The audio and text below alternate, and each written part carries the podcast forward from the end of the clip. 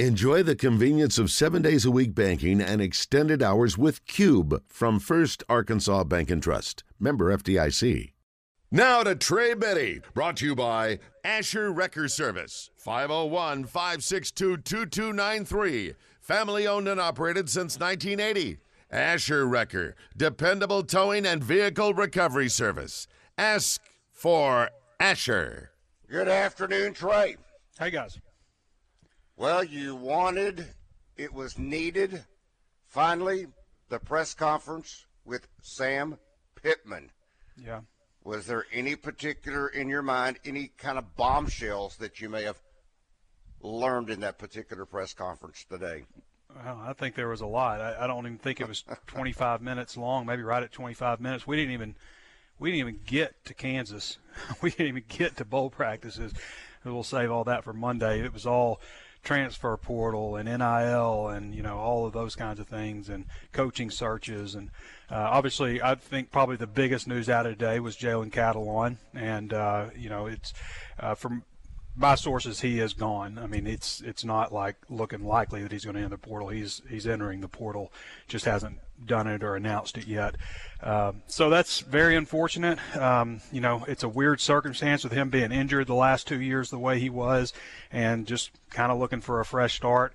From my sources last week, things were seemingly moving in the right direction, but for whatever reason, those things uh, have changed, and um, he's gonna he's gonna be playing at a different school. That's to be kind of weird. Um, you know, he's a team captain last year, so uh, that's probably the biggest thing. I think you know other stuff is just really just overarching the the chaos that December has become. I mean, it's just it is just absolutely wild with all the coaching searches, with the early signing day, with uh, you know the transfer portal and and all of those things, and that's all fine. I mean, that's it's adjust or die. You have to get used to it.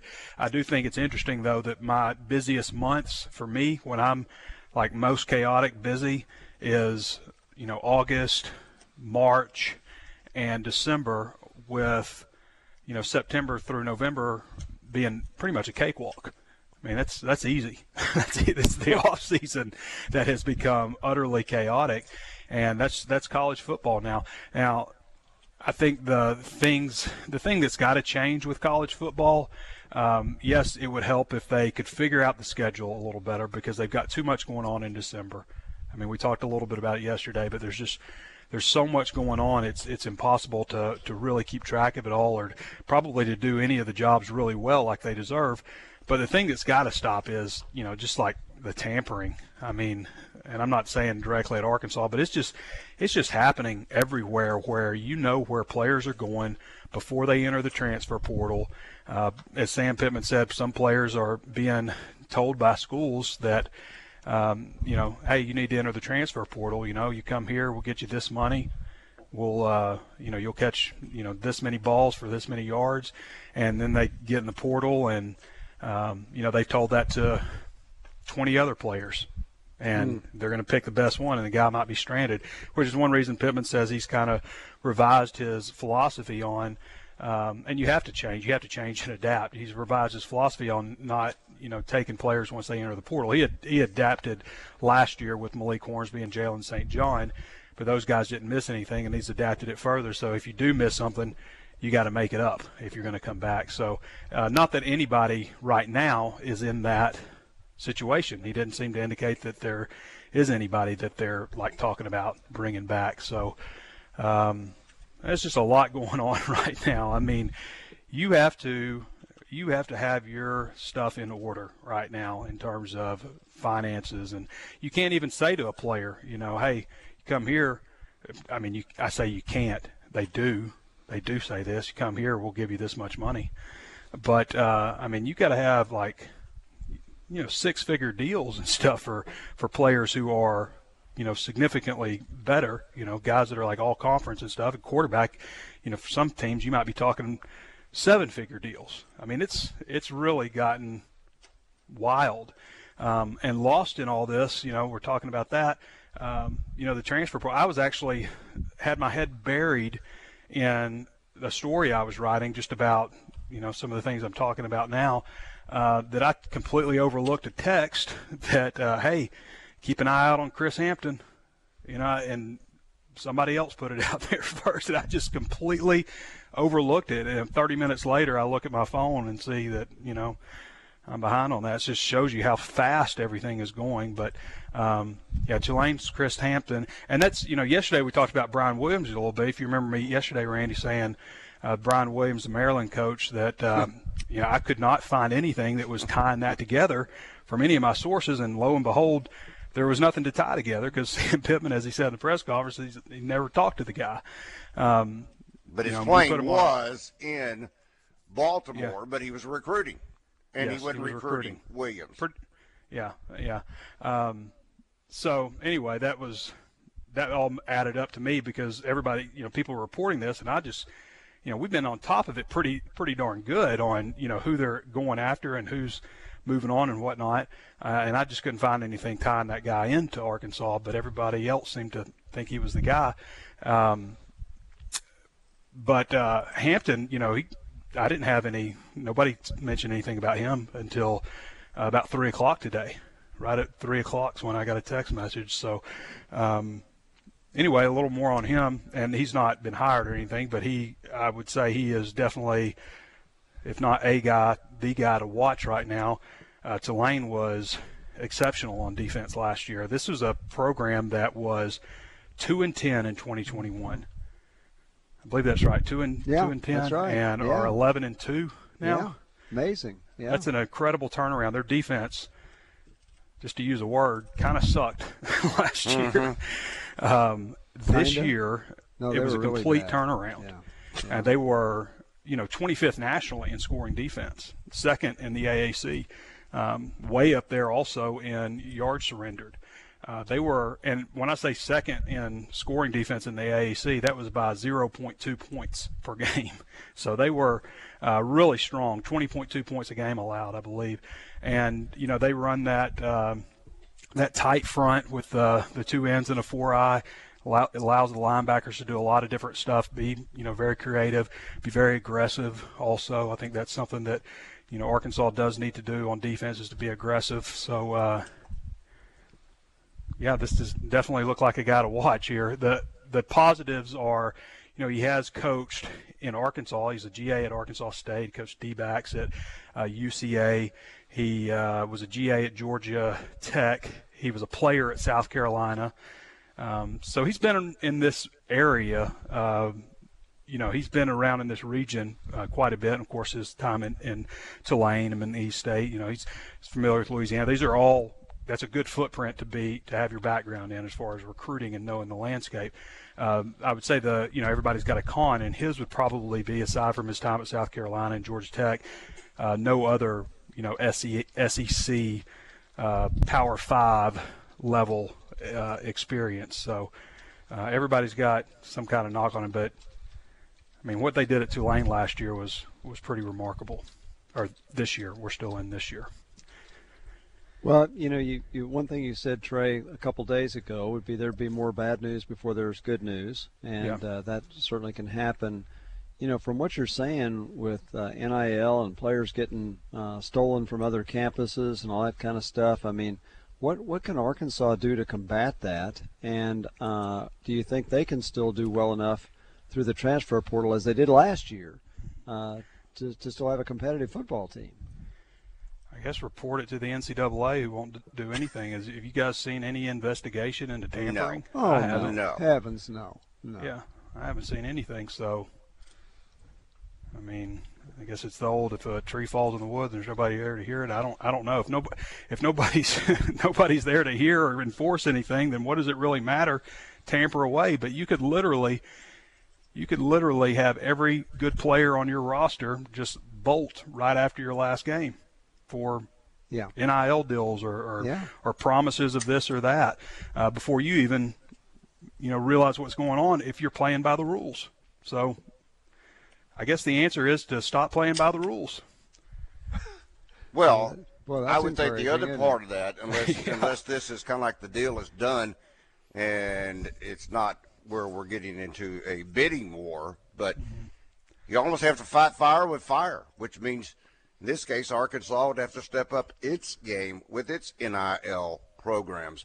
If you're if you're saying a running back or a wide receiver can get six figures and a, maybe a quarterback could get seven figures, does that mean then the only way you're going to be able to fight fire with fire is to be able to counter those kind of yeah. offers with the same and, kind of and let's don't let's not mistake Arkansas is doing that. The problem is is the tampering side of things. Mm. You know, um, not I mean Arkansas has got players that are making that kind of money. There's, don't mistake that. They're they're making that kind of money.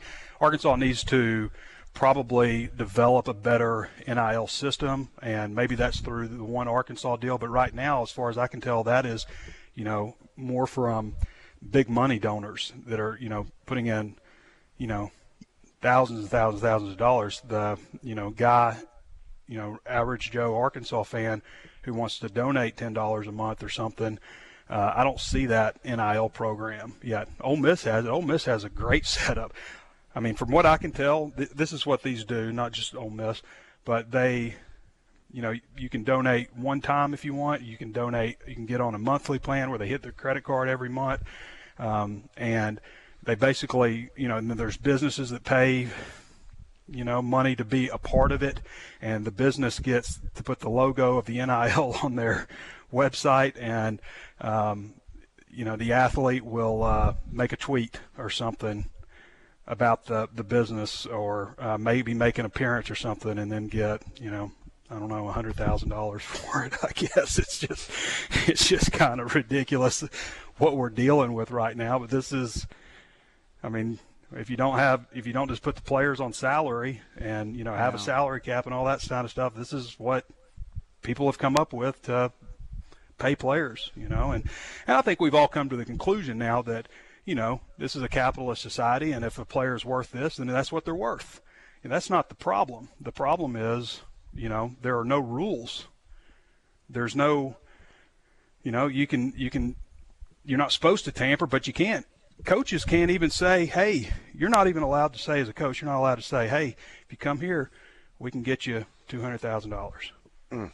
You know, you can't say that legally, but Not supposed to. Yeah. Every parent is going to ask every coach how much can my, how much can we get? You know, Pittman said it comes it, you know it comes up all the time. Um, so the system is is just utterly chaotic right now. It's all over the place, and I'm going to tell you something. And I've said this for years, but people, the players need to be taken care of. Okay, I don't think anybody disagrees with that. Um, you know the coaches are getting you know market value for what they're worth and all that stuff and have been for years they're certainly taken care of there's people on their staff that need to be taken care of and administration and all that stuff don't forget about the fan because the game that the fan started following and fell in love with and certainly the off season that they're used to it's not the same sport anymore no it's not the same game and when you take away when you when people have something that they believe in, they're passionate about, and they're led to believe that it's corrupt, they, they, they start losing interest. When they start, when they believe the game is rigged, things change. And sometimes people revolt when they think things like that are, are happening, as we've seen. And, you know, sometimes people lose interest. And you can't forget about the fan because the fan, those are the people that fuel the whole thing. Without them, Without them, without players, without coaches, without any one of that group, the whole thing collapses. And before you say college football or you know whatever else will never not be popular, you know, go back in time when it was all about horse racing and boxing and baseball. Mm-hmm. You know, I mean, times change. UFC yeah. wasn't even a thing 15 years ago. I mean, Nobody even thought about that, and that's probably more popular than boxing right now. So you got to make sure you take care of the people who fuel what you're doing, think, and that's think the about the total consequences. And you're right because out of those 70,000 people sitting in the stands, a very few of them are fueling the NIL. So right. you know that that's they're they're glad to have tickets and they're having to make contributions, and some of them are having to make sacrifices to do that. So you're right, you can't forget them here's the here's the danger in all that. If college football ever goes downhill, what's next? The NFL, the most popular game that there is, the uh, you know will the NFL have to subsidize college football to keep it going if all this happens because uh, there is no NFL without college football. Absolutely, absolutely. I mean, I mean, what is a farm league or something? I mean, I always thought that was a little problem with the NBA too, because you know you have players who go to college and develop a following, and those players take that following to the NBA with them, you know, and it's just, and you know that's that's gone too. What you need is, what you need is those like of those 70,000 people in the stands, you need like 50,000 of them giving $20 a month towards the NIL right. deal. You know, yeah, you need, there you go. You need something like that. But um, some of them are just hoping they can afford groceries. Exactly. You know? And and so exactly. they're going to so they're going to do NIL deals. You, hey, you're putting players. it on you you put it on boosters and fans now to fuel your football team even more. Yeah. You know, they, I, I really think there's there's got to be a move to a model where hey, there's a salary cap. This is an organization like the NFL. That's what we're going to. And heck, maybe I'm for that. You know, we go to, you know, a more of a, you know, a, a true league model. Uh, college football is more chaotic than any sport on any level right now. It's yeah. more chaotic than any, and you know, basketball probably be next behind that, college basketball. But it's it's more chaotic than youth sports, high school, pros, all that stuff because there's no real structure to it. Um, and if we move to more of a pro model, that might not be a bad thing as far as information because something I like about the NFL is open locker rooms after games, uh, mm-hmm. uh, open practices guaranteed to the media, um, injury reports. We don't get any kind of uh, injury reports. It's just a coach sitting up there lying. I mean, he just you, you make every coach in America sit up there and just lie, lie, lie about what their roster looks like uh, because you know you don't have you don't require transparency on that. So maybe that maybe that is the direction it, it should all head to. So well, I mean you you can look at it this way, Trey. If you want to take the NFL as a model, then why not go to a draft where you've got 65 teams that includes Notre Dame, but you go to a 65 team draft and then the positions are slotted and that way at least there is a little bit of control uh, in that regard. Because so that's saying I mean, like if you want to play college football, we might be sending you to Oregon. Liberty or BYU.